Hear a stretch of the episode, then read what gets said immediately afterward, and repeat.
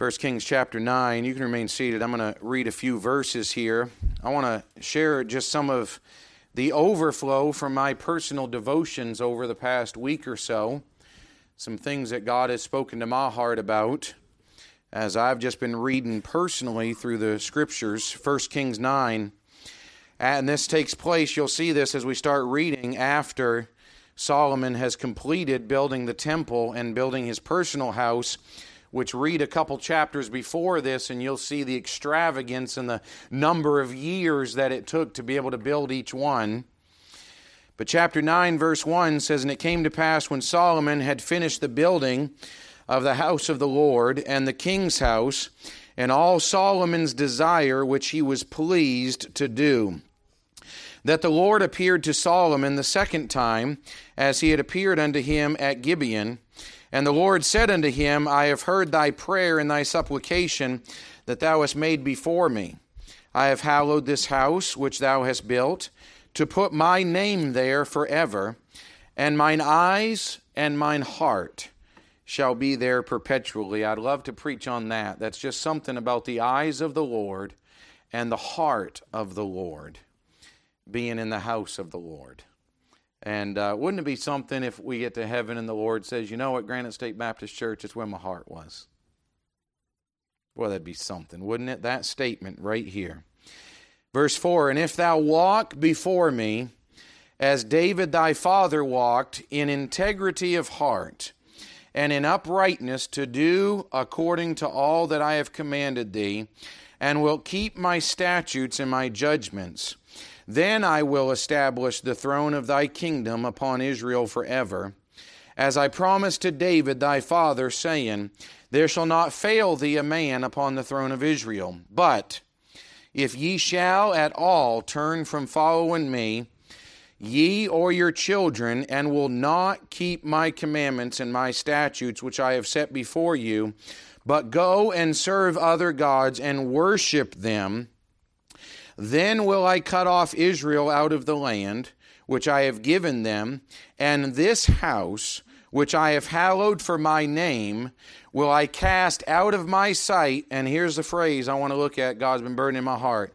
And Israel shall be a proverb and a byword among all people. And at this house, which is high, Every one that passeth by it shall be astonished and shall hiss. And they shall say, Why hath the Lord done thus unto this land and to this house? And they shall answer, Because they forsook the Lord their God who brought forth their fathers out of the land of Egypt, and have taken hold upon other gods, and have worshipped them, and served them. Therefore hath the Lord brought upon them all this evil. I came back, and this was in my personal devotions within the past two weeks, and just the more as I'm praying and coming through, the Lord burdened my heart and said, Let's just put that warning out to our church and believers. We understand that this physical house that is built here is Solomon's temple. We understand that there was nothing that was ever built before this and very possibly after this that had such the splendor of what Solomon built. If you go back and look at the detail and the number of years and how it was overlaid with gold and, and how God laid out those plans, and David had actually stored up and prepared for this building, and Solomon was able to physically build this, it has just been hallowed or sanctified and set aside in the previous chapters. And then the Lord says, I've heard your prayer and I've heard your desire, and I've given that to you. And if you walk and do right, then here's the promises that I'm given to you. But I circled that little word at the beginning of verse number six. But. And I wrote a little note, first of all, to me. As I read down through this passage, you, ever, you ought to do that sometimes in your Bible Maybe write yourself little notes as God speaks to your heart and your personal devotions. And I wrote this little note for me, just so you know that God spoke to me first. I put a warning to stay straight, a warning to be right, a warning to be faithful to the Lord. We have throughout the scriptures, and I'm so thankful for it, the promises that God has given to us. Other passages of scripture down through here that I've been underlining, and I, I usually, if I'm going to draw my attention to it, I'll put a star beside it. And that's drawing my attention as I'm reading my Bible. If I'm just flipping through it, that uh, God will draw my attention back to that verse of scripture, remind me what He was speaking to me about. And I want to give us this warning today as believers because listen, Israel did go this direction. And God did lay the, the land waste, as he says in verse number seven. And I want you to see this at the end of verse number seven Israel shall be a proverb and a byword among all people. And can I encourage us today to be faithful to the Lord Jesus Christ. I was parallel passages as I was studying and reading in this throughout this week in 1 Corinthians chapter number 4 where he says that we've been made stewards over the mysteries of God and verse number 2 says moreover it is required in stewards that a man be found faithful. And I want to encourage us, first of all, as you as an individual, to stay straight and to stay right with our relationship with God.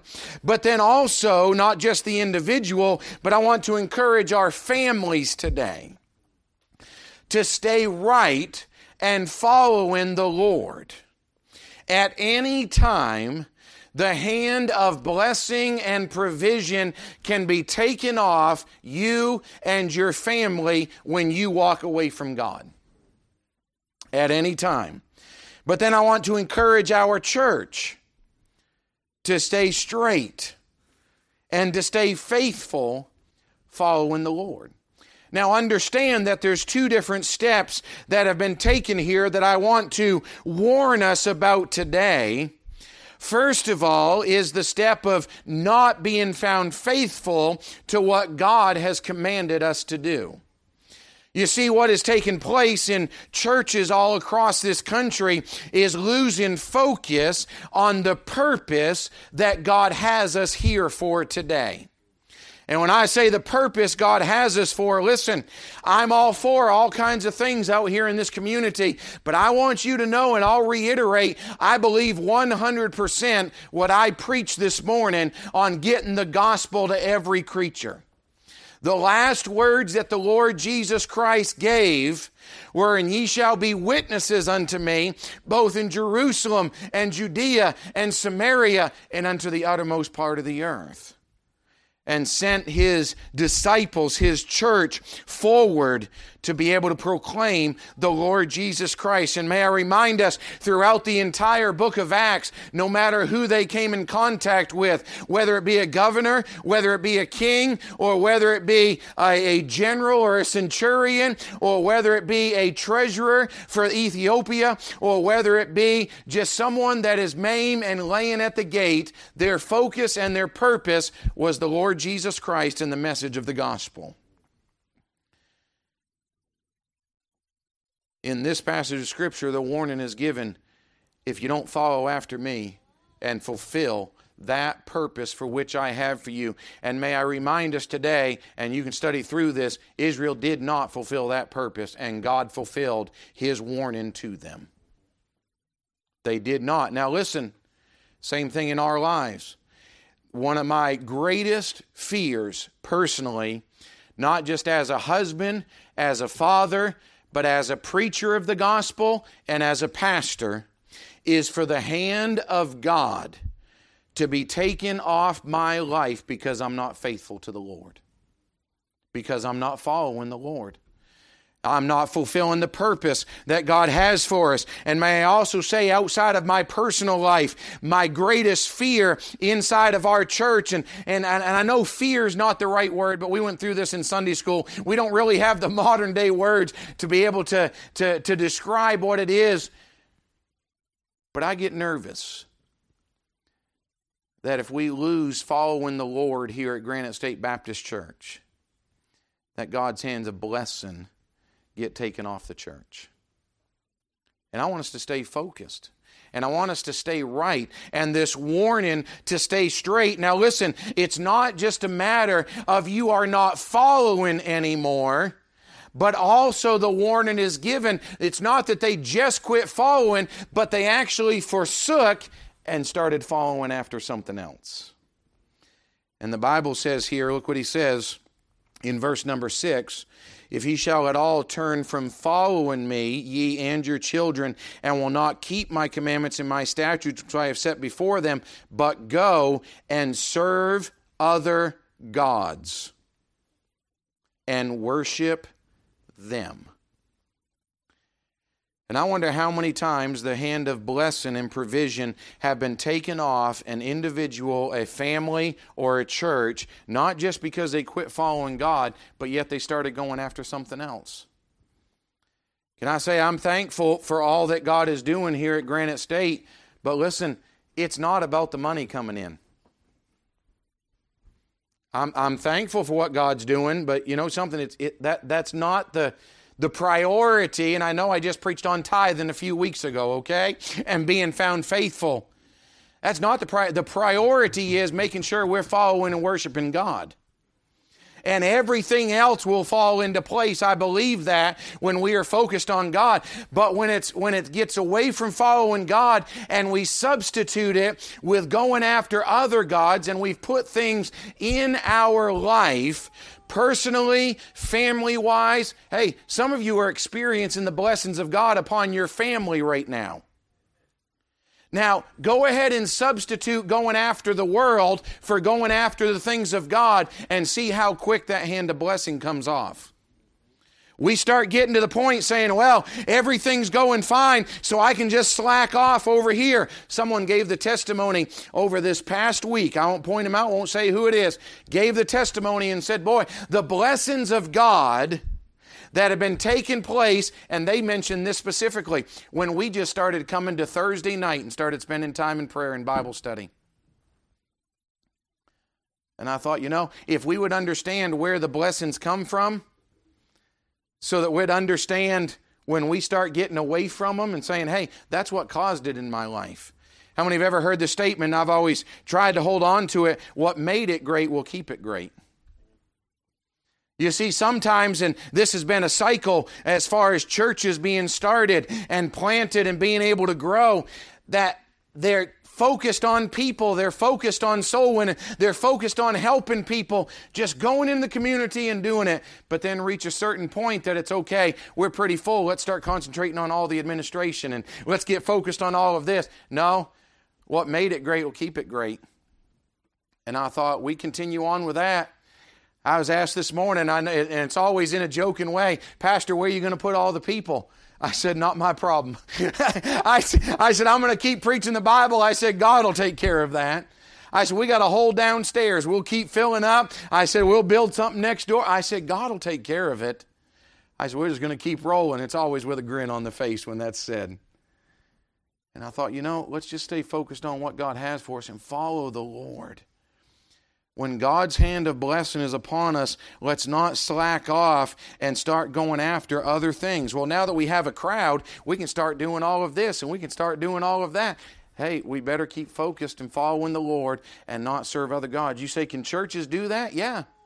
I've seen some places, you know what's out there on those plans? Is two basketball hoops on either end of that building. You know, I, I, have had some pastors that uh, they told us, and it was up in Maine, you wouldn't even know the church or the pastor. And uh, he said, in the life of their church, their church, he said, the worst thing we ever did, he said, was build a gymnasium. He said, we had families that made that thing into a God. And he said, before you know it, their kids weren't even in church. You say, well, we ought not to do that then. Hey, listen, you don't throw everything out just because someone did it wrong, but you do stay focused and say, listen, we better be following God. That they're not over there playing basketball during church service. And I thought, listen, we're not going to make other things in our lives come before and more preeminent than the preaching of the Word of God here at Granite State Baptist Church. I enjoy it when people will say, if you come to Granite State, the one thing that we can guarantee is going to happen every week is that Bible is going to be opened. And I'm thankful for that. Staying in the Word of God. You say, Pastor, are you against everything else? No, I'm just warning us to stay, stay right. And you know what God was doing here to Solomon? Hey, you got a beautiful building. And I've granted the desires. It was not outside the will of God whatsoever. But he was saying, Solomon, I'm just telling you, here's a warning, not just to you, but to your kids to stay right. Stay following the Lord. Stay focused on what He has for us because wouldn't you hate it for this and it would just grieve my heart? And listen, there are churches like this that I personally know, that I've personally been at, and all they are today is a byword among the people not even in existence. There are some churches right now, if I started calling names, that once were lighthouses. I'm not talking in their community, I'm talking about nationwide. Were lighthouses. I'm talking Bible preaching Baptist churches were lighthouses, and today they don't even exist. If you pull up their name, it says dissolved, inactive, whatever it may be, it's gone just a byword. You say, well, that'll never happen. It's happening more and more than what we realize. And I said, Lord, I don't want Granite State Baptist, but can I take it a little more personal? I don't want the name Peter Chamberlain. I almost entitled this on Don't Be a Has Been. My dad always called it and said, Our church is a full of used to be's. I used to be this and I used to serve the Lord there and I used to be part of that. Well, what happened? Well, we started going after other things. We started getting focused, and now it's just a byword. I'd hate it. There, there's some, listen, we had pastors, and I, am just giving you my heart, and I'm, I'm, I'm getting ready to close out. We had pastors that every Sunday, every midweek, stand behind their pulpit and preach the Word of God that today it'd be lucky, We'd be lucky if we even found out they're in church. You say, well, I don't, I don't think that happens. It does happen. Don't be a has been of replacing what God has put upon our hearts, replacing with other gods of this world and not being able to follow Him because it did happen with Israel. Isaiah chapter 5 says, Listen, what else more could I have done? I, I looked at it, bring, it should bring forth grapes, and it brought forth wild grapes. First few verses of Isaiah chapter 5. And I thought, Lord, would you burden our hearts as a reminder to stay faithful, stay focused on the Lord. It must be about the Lord. It must be following Him faithfully in your personal life. Don't ever think that you have come too far that you can't fall off to the side. Don't ever think that you've come too far and all the, the church will never go that direction. Don't ever think you've come too far. Your family's too solid. All my, my family, it's too solid. Listen, they'll wipe your legs out from underneath you.